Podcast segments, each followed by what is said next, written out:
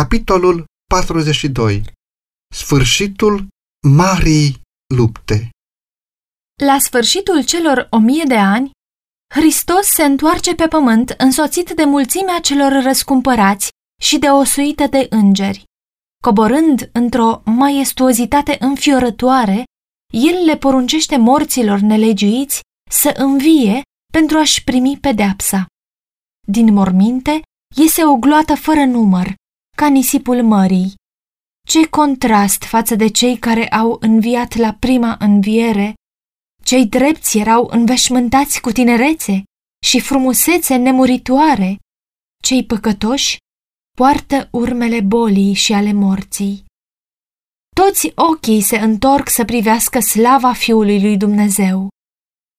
Cei răi exclamă într-un singur glas. Binecuvântat este cel ce vine în numele Domnului. Matei 23 cu 39 Nu dragostea le inspiră această exclamație. Puterea adevărului este cea care smulge aceste cuvinte de pe buzele lor îndărătnice.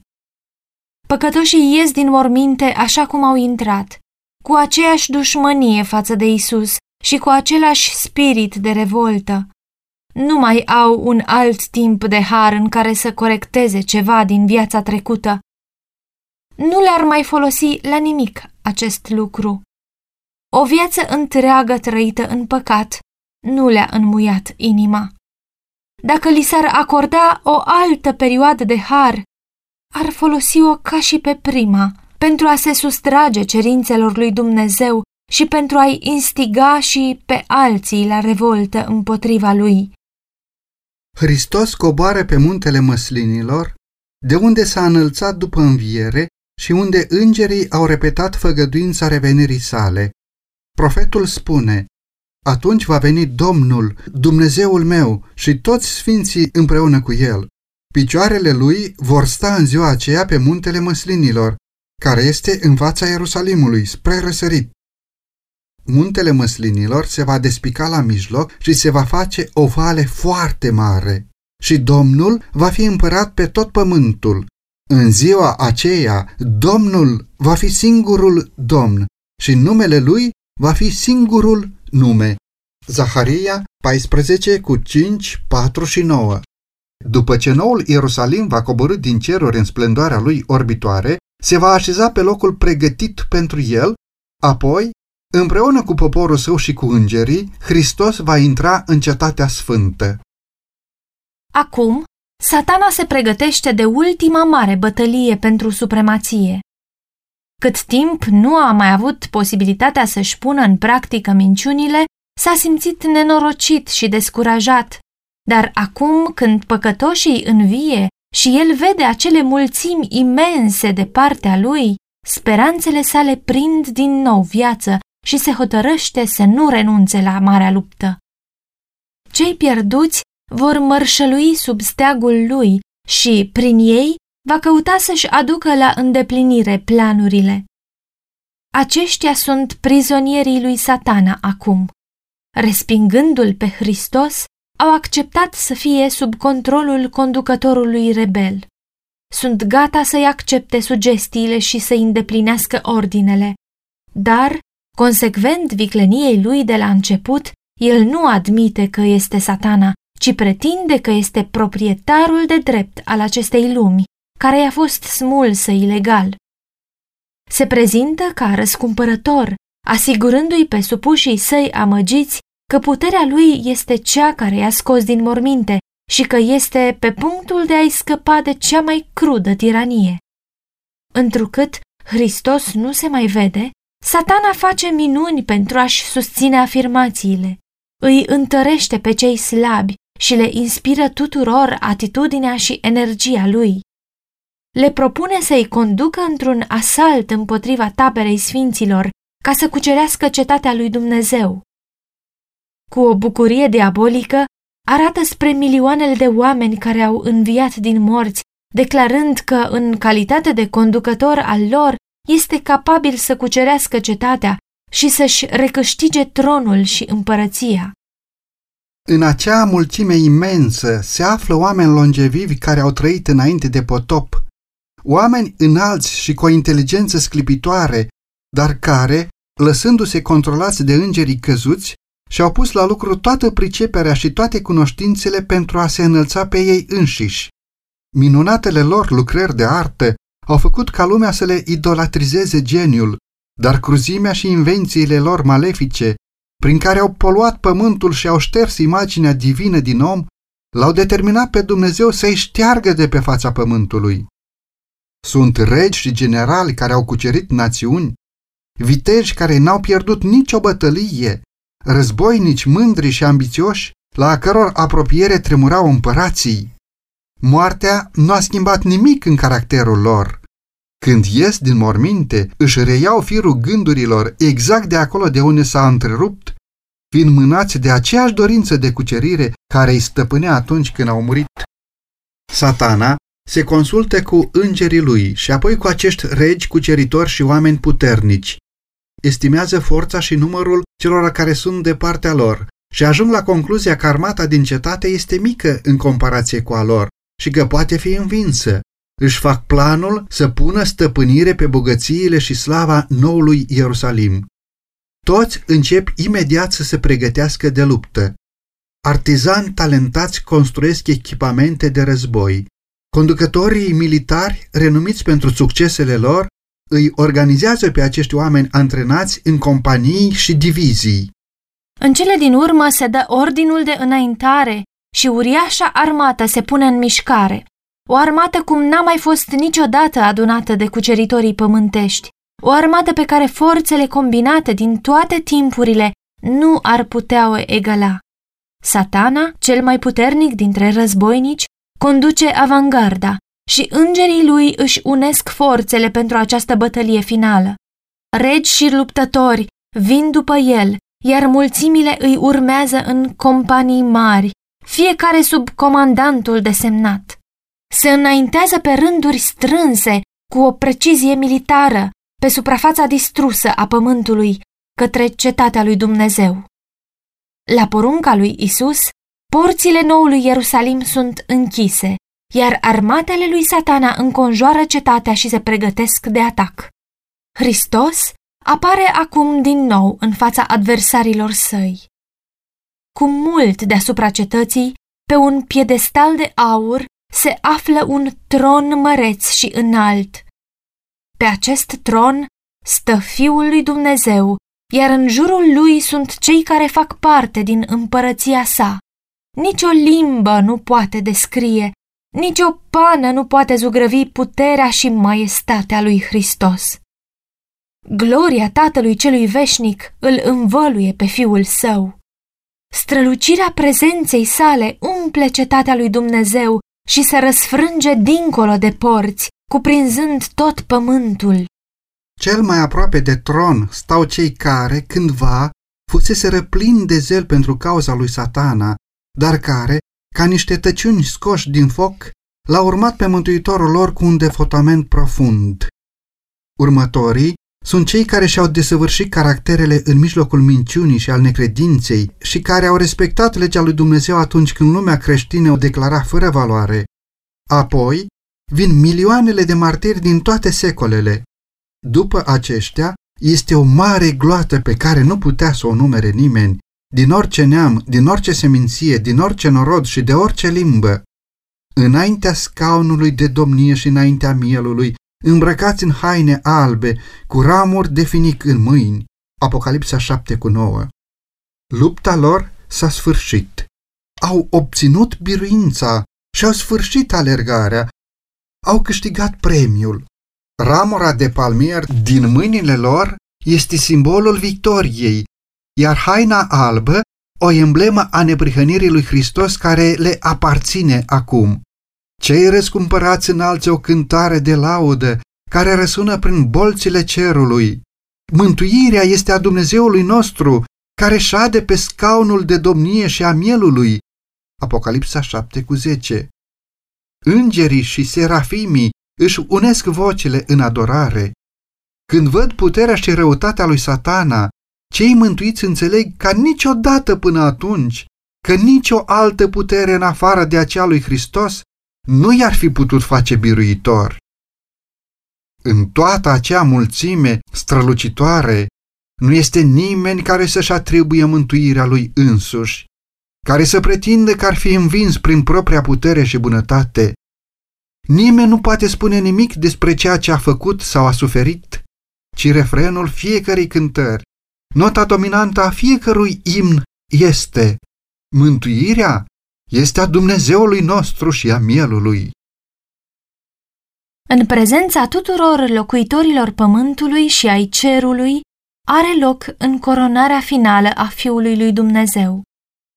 Acum, învestit cu maiestate și putere supremă, împăratul împăraților pronunță sentința asupra celor care s-au răzvrătit contra guvernării sale și îi pedepsește pe cei care i-au încălcat legea și i-au persecutat poporul. Profetul lui Dumnezeu spune, Apoi am văzut un scaun de domnie mare și alb și pe cel ce ședea pe el. Pământul și cerul au fugit dinaintea lui și nu s-a mai găsit loc pentru ele. Și am văzut pe morți, mari și mici, stând în picioare înaintea scaunului de domnie. Niște cărți au fost deschise și a fost deschisă o altă carte, care este cartea vieții, și morții au fost judecați după faptele lor, după cele ce erau scrise în cărțile acelea.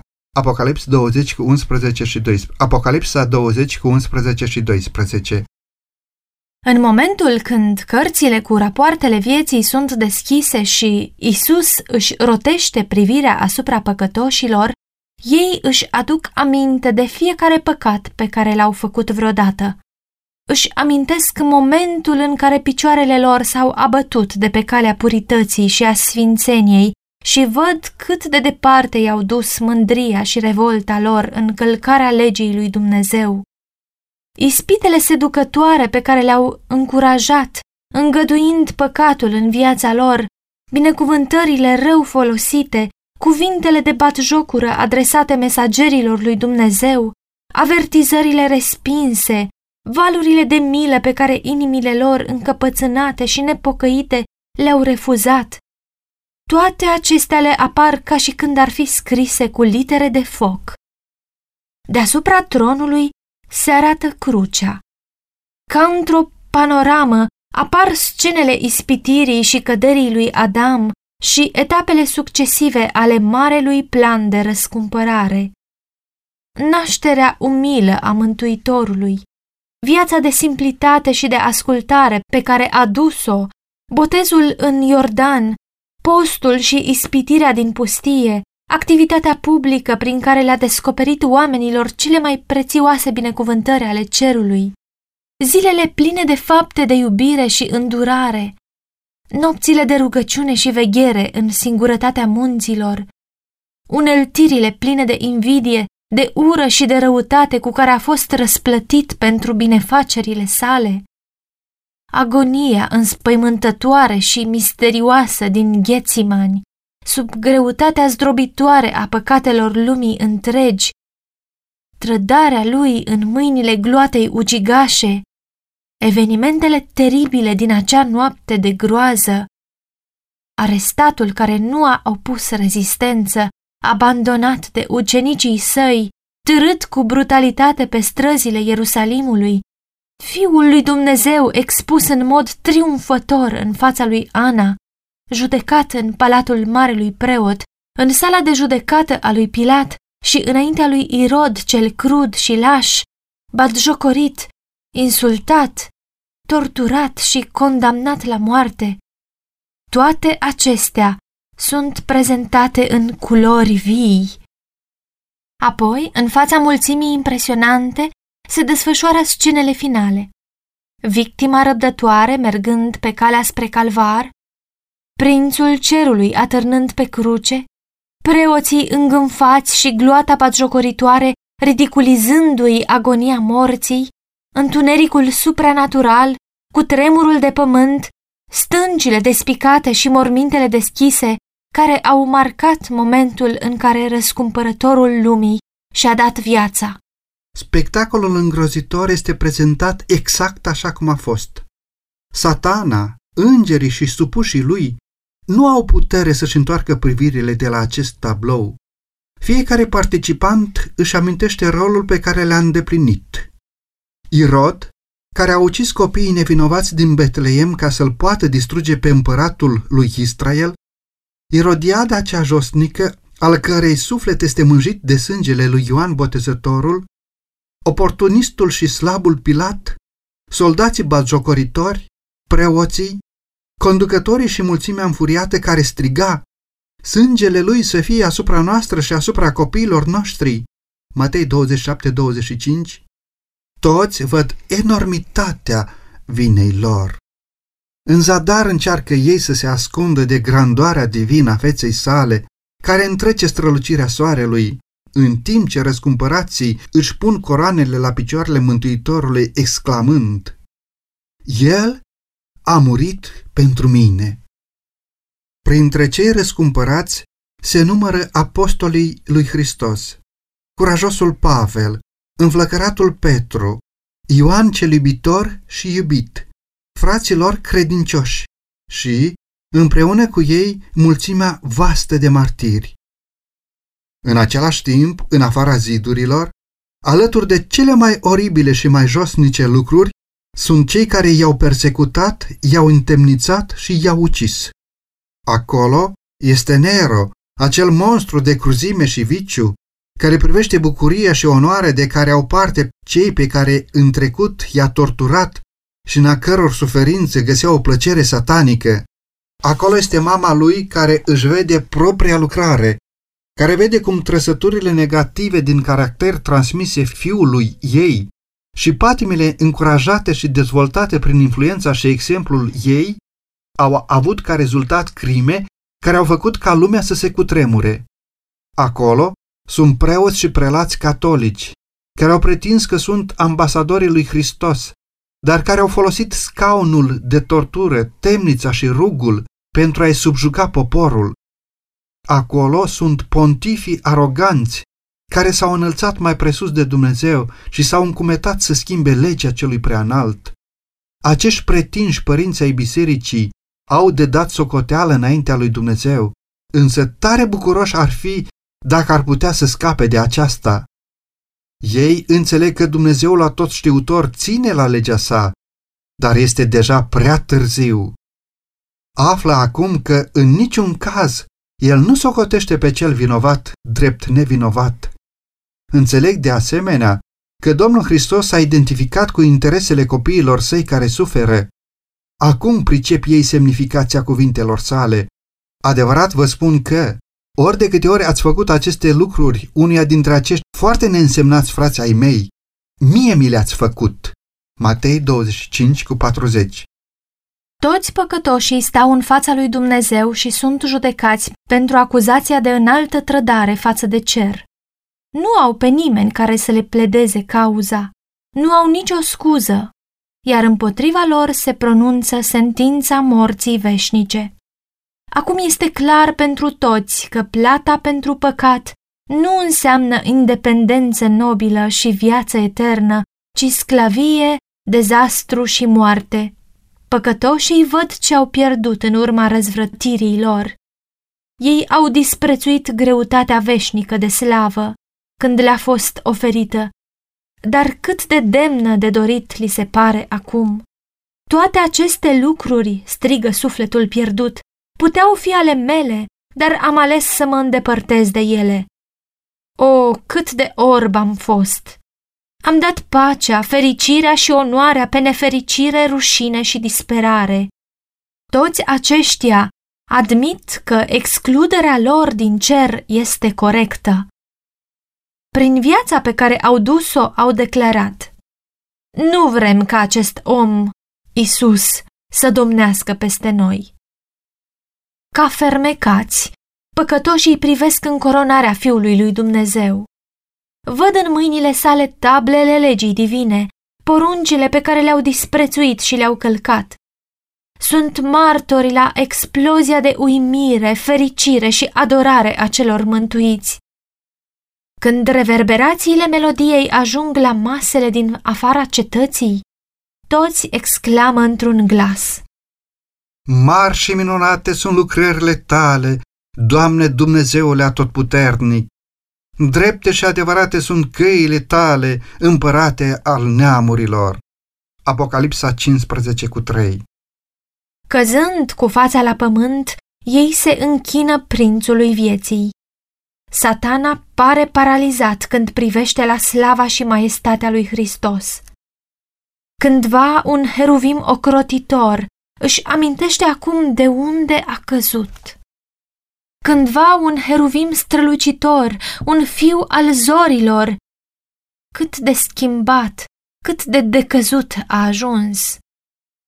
Acum este exclus pentru totdeauna din consiliul în care odinioară era onorat. Vede acum pe altcineva stând lângă tatăl, un înger cu o statură impunătoare și o înfățișare maestoasă îi pune lui Hristos coroana pe cap, iar satana știe că poziția înaltă a acestui înger putea fi a lui.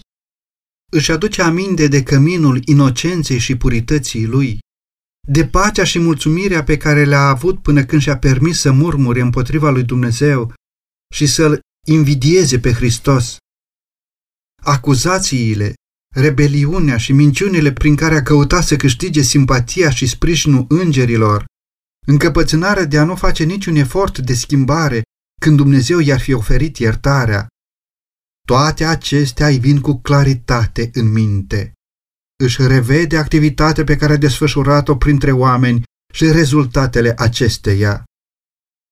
Dușmânia omului față de semenii lui, teribilele pierderi de vieți, ridicarea și căderea imperiilor, detronările împăraților, lunga succesiune a tulburărilor și conflictelor și revoluțiilor, își amintește eforturile permanente de a se opune lucrării lui Hristos și de a-l afunda pe om din ce în ce mai mult.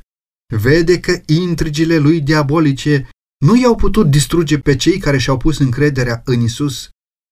Privindu-și împărăția, rodul muncii sale, vede numai eșec și ruină. A făcut ca mulțimile să creadă că cetatea lui Dumnezeu va fi o pradă ușoară, dar el știe că aceasta este o minciună.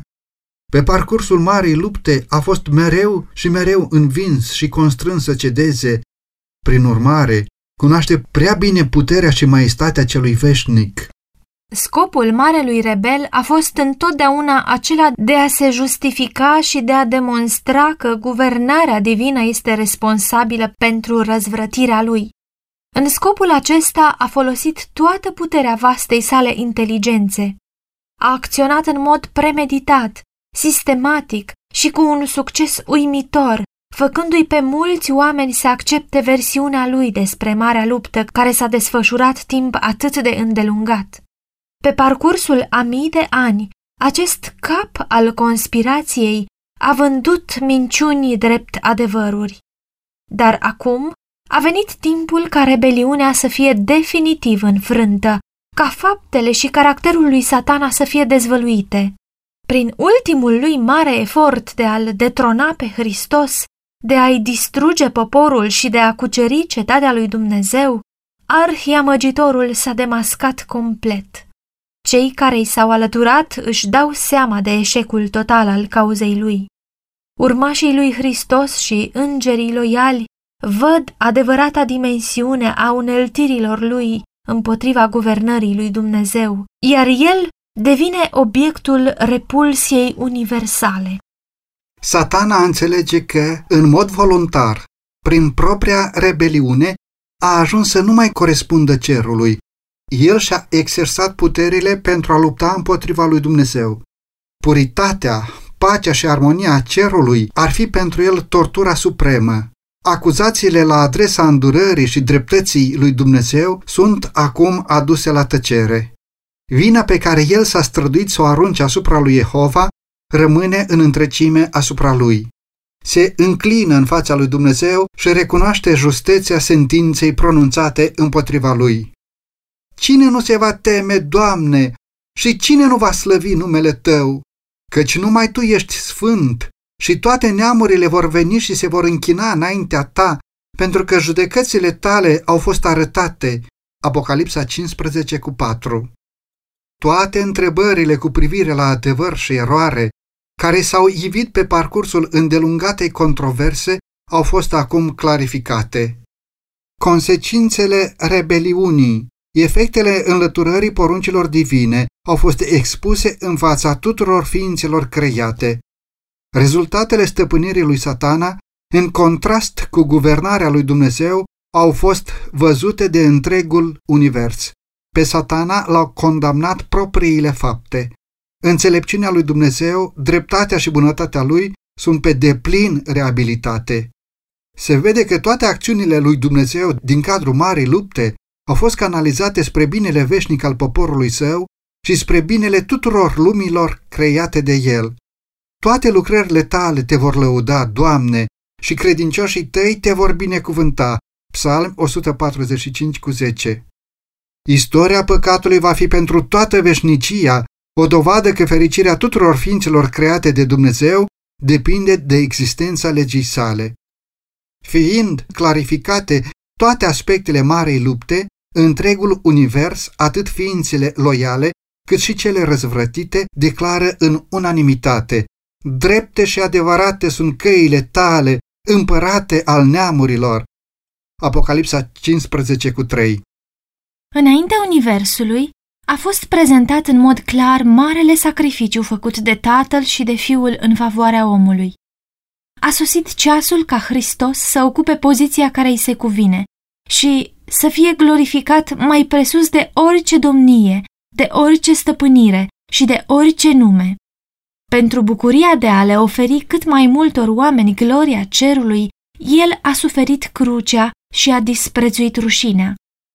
Oricât de mari au fost durerea și rușinea lui, bucuria și slava sa sunt cu mult mai mari. Acum el privește la cei răscumpărați, înnoiți după chipul său, toate inimile purtând marca perfectă a divinului, toate fețele reflectând asemănarea cu împăratul lor. Vede în ei rodul muncii sufletului său și este mulțumit.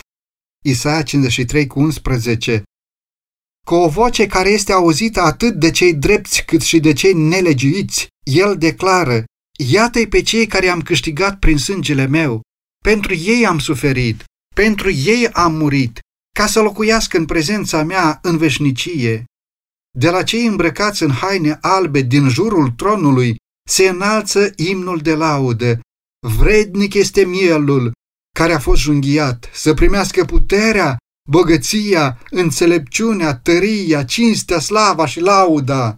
Apocalipsa 5 cu 12 Cu toate că satana a fost constrâns să recunoască dreptatea lui Dumnezeu și să se plece în fața supremației lui Hristos, caracterul lui rămâne neschimbat.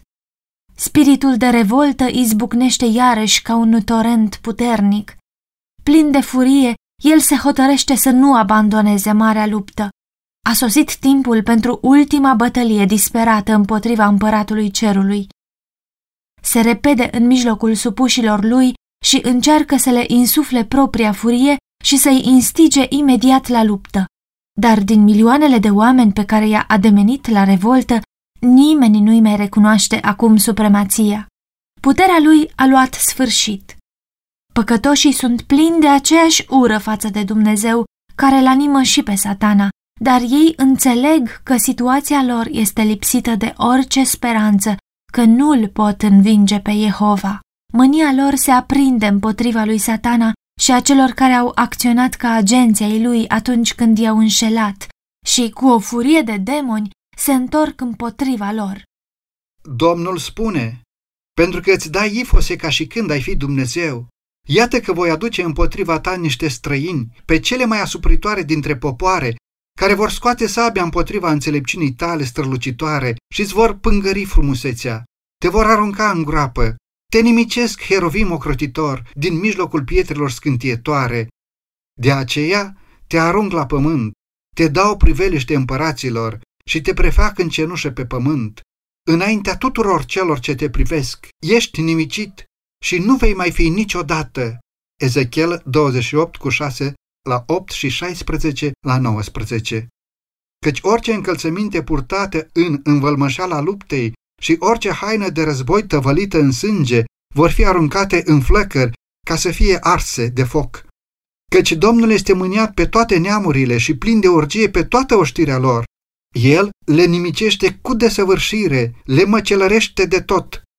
Peste cei răi plouă cărbuni, foc și pucioasă, un vânt dogoritor, iată paharul de care au ei parte. Isaia 9 cu 5, 34 cu 2 și Psalm 11 cu 6. Din cer, de la Dumnezeu se coboară foc. Pământul este distrus. Armele ascunse în adâncurile lui sunt scoase la iveală. Flăcări izbucnesc din fiecare crater format. Chiar și stâncile ard. A venit ziua care arde ca un cuptor. Elementele naturii se topesc de o căldură atât de mare și pământul cu tot ce este pe el va arde. Maleahi 4 cu 1 și a doua Petru 3 cu 10. Suprafața pământului pare o masă topită, un uriaș lac de foc, în clocot. Este timpul judecății și al distrugerii păcătoșilor. Este o zi de răzbunare a Domnului, un an de răsplătire și răzbunare pentru Sion. Isaia 34 cu 8. Cei răi își primesc răsplata pe pământ. Proverbele 11 cu 31. Căci iată, vine ziua care va arde ca un cuptor. Toți cei trufași și toți cei răi vor fi ca miriștea. Ziua care vine îi va arde, zice Domnul oștirilor, Maleahi 4 cu 1. Unii sunt distruși ca într-o clipă, în timp ce alții suferă multe zile. Păcătoșii sunt pedepsiți după faptele lor. Păcatele celor drepți fiind transferate asupra lui satana, el trebuie să sufere nu numai pentru propria revoltă, ci pentru toate păcatele pe care copiii lui Dumnezeu le-au comis din cauza lui. Pedeapsa lui este cu mult mai mare decât a celor pe care i-a înșelat. După ce toți cei care au decăzut în urma minciunilor lui au pierit, el încă mai trăiește și continuă să sufere. Cei răi sunt în cele din urmă distruși în flăcări cu totul, rădăcină și ramuri, satana fiind rădăcina, iar cei care l-au urmat ramurile. Pedeapsa de plină a legii a fost aplicată. Cerințele dreptății divine au fost împlinite, iar ființele create, din cer și de pe pământ, martore la scenă, proclamă dreptatea lui Jehova. Dumnezeu a pus punct dezastrului adus de satana. Mii de ani și-a făcut voia, umplând pământul de nenorocire și producând amărăciune în tot universul. Întreaga creație a suspinat și a suferit îndureri. Acum, ființele pe care Dumnezeu le-a creat sunt pentru totdeauna eliberate de prezența și de ispitele înșelătorului. Tot pământul se bucură acum de odihnă și pace. Izbucnesc oamenii în cântece de veselie. Isaia 14 cu 7. Un strigă de laudă și de triumf se înalță în tot universul loial. Și am auzit ca un glas de gloată multă, ca vuietul unor ape multe, ca bubuitul unor tunete puternice care zicea, Aleluia! Domnul Dumnezeul nostru cel atotputernic a început să împărățească. Apocalipsa 19 cu 6 În timp ce pământul este cuprins de focul distrugerii, neprihăniții locuiesc în siguranță în cetatea sfântă. A doua moarte nu are nicio putere asupra celor care au avut parte de prima înviere. Pentru păcătoși, Dumnezeu este un foc mistuitor, dar pentru poporul său, el este un soare și un scut. Apocalipsa 20 cu 6 la 9 și Psalm 84 cu 11. Apoi am văzut un cer nou și un pământ nou, pentru că cerul din tâi și pământul din tâi pieriseră. Apocalipsa 21 cu 1. Focul care îi distruge pe păcătoși curăță pământul. Niciun iad veșnic nu va păstra înaintea ochilor celor mântuiți consecințele îngrozitoare ale păcatului. Rămâne o singură amintire. Răscumpărătorul nostru va purta pentru totdeauna semnele răstignirii.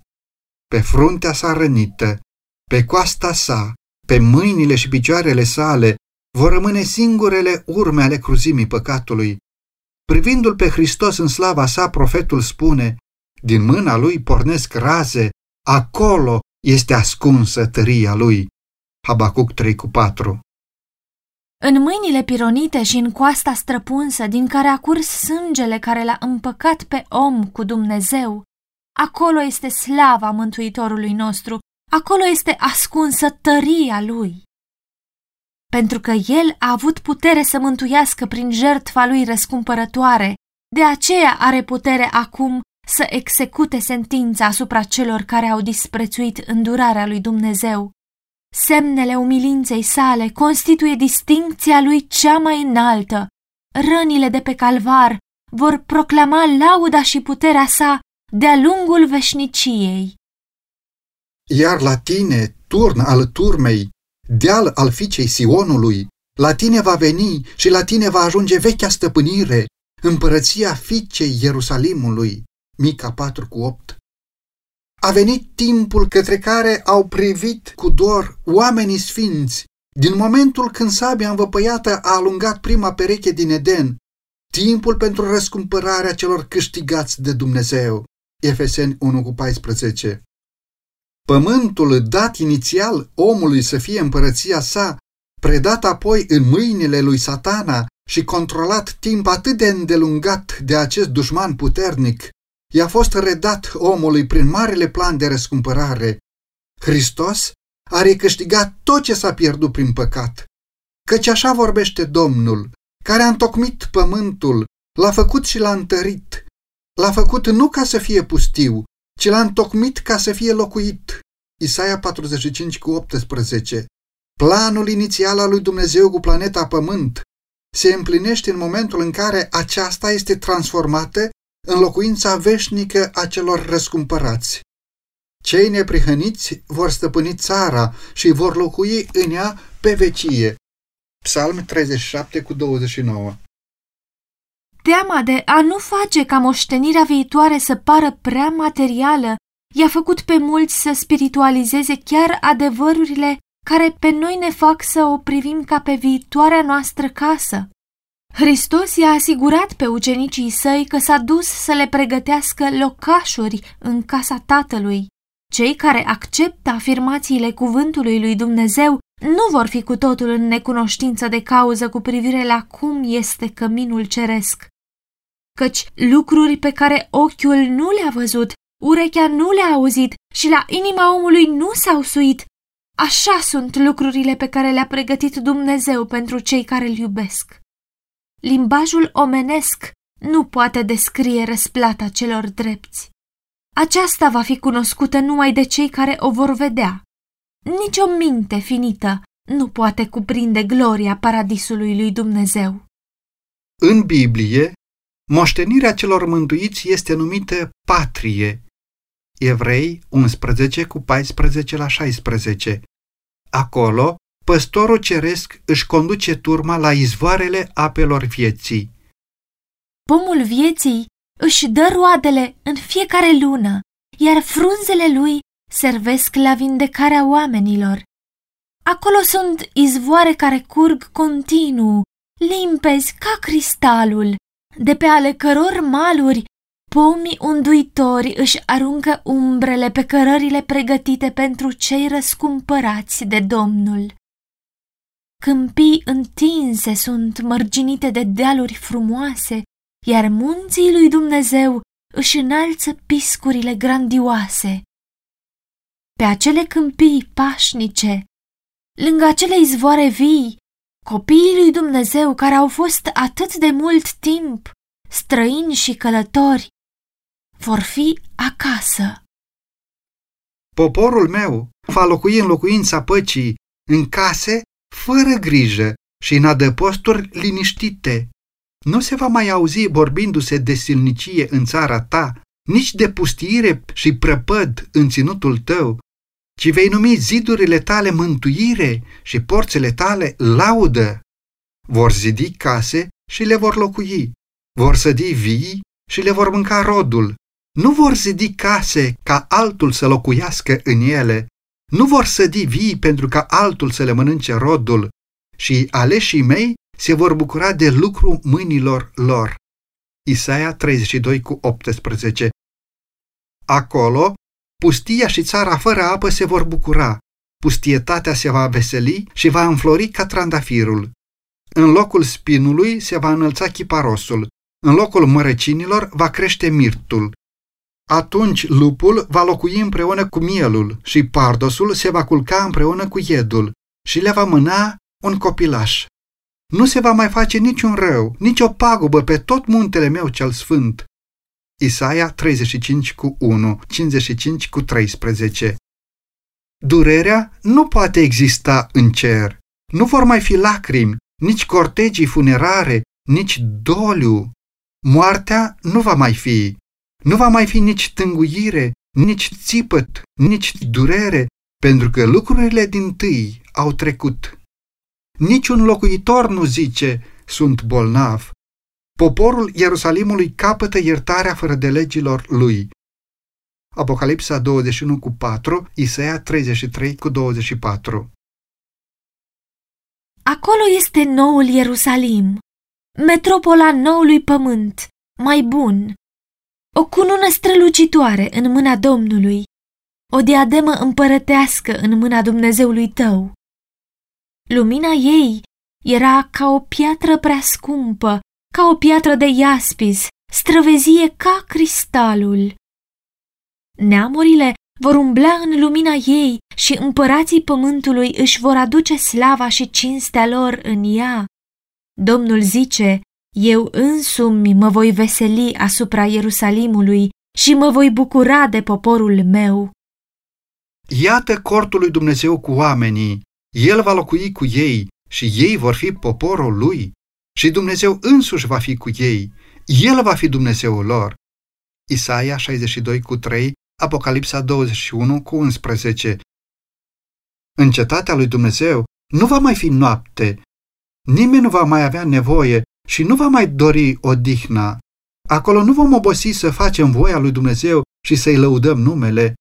Vom simți mereu prospețimea dimineții, care nu se va sfârși niciodată.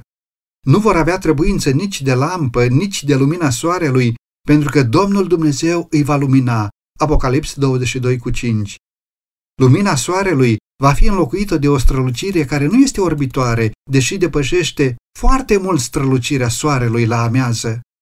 Slava lui Dumnezeu și amelului va inunda cetatea sfântă cu o lumină care nu va apune niciodată. Cei răscumpărați vor umbla în slava unei zile veșnice, perpetue. În cetate n-am văzut niciun templu, pentru că Domnul Dumnezeu, cel atotputernic, ca și mielul, sunt templul ei. Apocalipsa 21 cu 22. Poporul lui Dumnezeu are privilegiul să comunice deschis cu Tatăl și cu Fiul. Acum vedem ca într-o oglindă, în chip întunecos, 1 Corinteni 13 cu 12. Noi vedem chipul lui Dumnezeu reflectat ca într-o oglindă în natură și în modul în care procedează cu oamenii, dar atunci îl vom vedea față în față, fără să fim separați de un văl întunecos. Vom sta în prezența sa și vom privi slava feței sale. Acolo, cei răscumpărați vor cunoaște așa cum sunt cunoscuți. Dragostea și compasiunea pe care însuși Dumnezeu le-a sădit în suflet își vor găsi acolo manifestarea cea mai profundă și cea mai plăcută. Comuniunea curată cu ființele sfinte, socializarea armonioasă cu îngerii cerești și cu toți credincioșii din toate timpurile care și-au spălat hainele și le-au albit în sângele mielului, legăturile sfinte care unesc întreaga familie din cer și pe pământ. Toate acestea constituie motivul fericirii celor răscumpărați. Acolo, minți nemuritoare vor contempla cu o încântare nesfârșită minunile puterii creatoare și tainele iubirii răscumpărătoare. Acolo nu va fi niciun dușman crud și mincinos care să-i ispitească pe oameni să-L uite pe Dumnezeu. Orice facultate mentală va fi dezvoltată, orice capacitate mărită. Acumularea de cunoștințe nu va obosi mintea și nu va epuiza energia. Acolo vor fi realizate cele mai mărețe proiecte, vor fi împlinite cele mai îndrăznețe aspirații și cele mai înalte ambiții. Și tot vor mai exista noi culmi de urcat, noi minuni de admirat, noi adevăruri de înțeles, noi subiecte care să stimuleze puterile minții și ale sufletului și ale corpului. Toate comorile Universului se vor deschide în fața celor răscumpărați de Dumnezeu. Eliberați de natura muritoare, ei se îndreaptă în zbor neobosit către lumi îndepărtate, lumi care s-au întristat la vederea scenelor nenorocirii umane și care au intonat cântări de bucurie, ori de câte ori un suflet s-a pocăit. Cu o încântare de nedescris, copiii lui Dumnezeu de pe pământ devin părtași la bucuria și înțelepciunea ființilor necăzute în păcat și au acces la toate cunoștințele acumulate secole de-a rândul în urma contemplării lucrării mâinilor lui Dumnezeu. Ei admiră grandoarea cetății în toată splendoarea ei, sor, stele și sisteme gravitând, sor, stele și sisteme gravitând în ordinea stabilită în jurul tronului lui Dumnezeu. Numele Creatorului este scris pe toate lucrurile, de la cel mai mic până la cel mai mare, și în toate se manifestă bogățiile puterii sale. Anii veșniciei, în desfășurarea lor, vor aduce revelații mai bogate și mai glorioase ale lui Dumnezeu și ale lui Hristos. Cu cât cunoștința va crește, cu atât vor crește iubirea, adorarea și fericirea. Cu cât îl vor cunoaște mai mult pe Dumnezeu, cu atât admirația oamenilor pentru caracterul său va fi mai mare. Când Isus le prezintă comorile răscumpărării și victoriile uimitoare din marea luptă cu satana, inimile celor răscumpărați sunt mișcate de o devoțiune și mai arzătoare și ating harpele de aur cu și mai mare entuziasm. De zece ori zece mii și mii de mii de voci se unesc pentru a înălța coruri mărețe de laudă. Și pe toate făpturile care sunt în cer, pe pământ, sub pământ, pe mare și tot ce se află în aceste locuri le-am auzit zicând, ale celui ce șade pe scaunul de domnie și ale mielului să fie lauda, cinstea, slava și stăpânirea în vecii vecilor. Apocalips 5 cu 13 Marea luptă s-a sfârșit. Păcatul și păcătoșii nu mai există. Universul întreg este curat. O singură vibrație de armonie și bucurie pulsează prin vasta creație. De la acela care a creat toate lucrurile se revarsă viața, lumina și fericirea prin toate domeniile spațiului infinit. De la atomul cel mai mic până la lumile cele mai mari, toate lucrurile, însuflețite și neînsuflețite, în frumusețea lor neumbrită și cu bucurie desăvârșită, declară că Dumnezeu este iubire.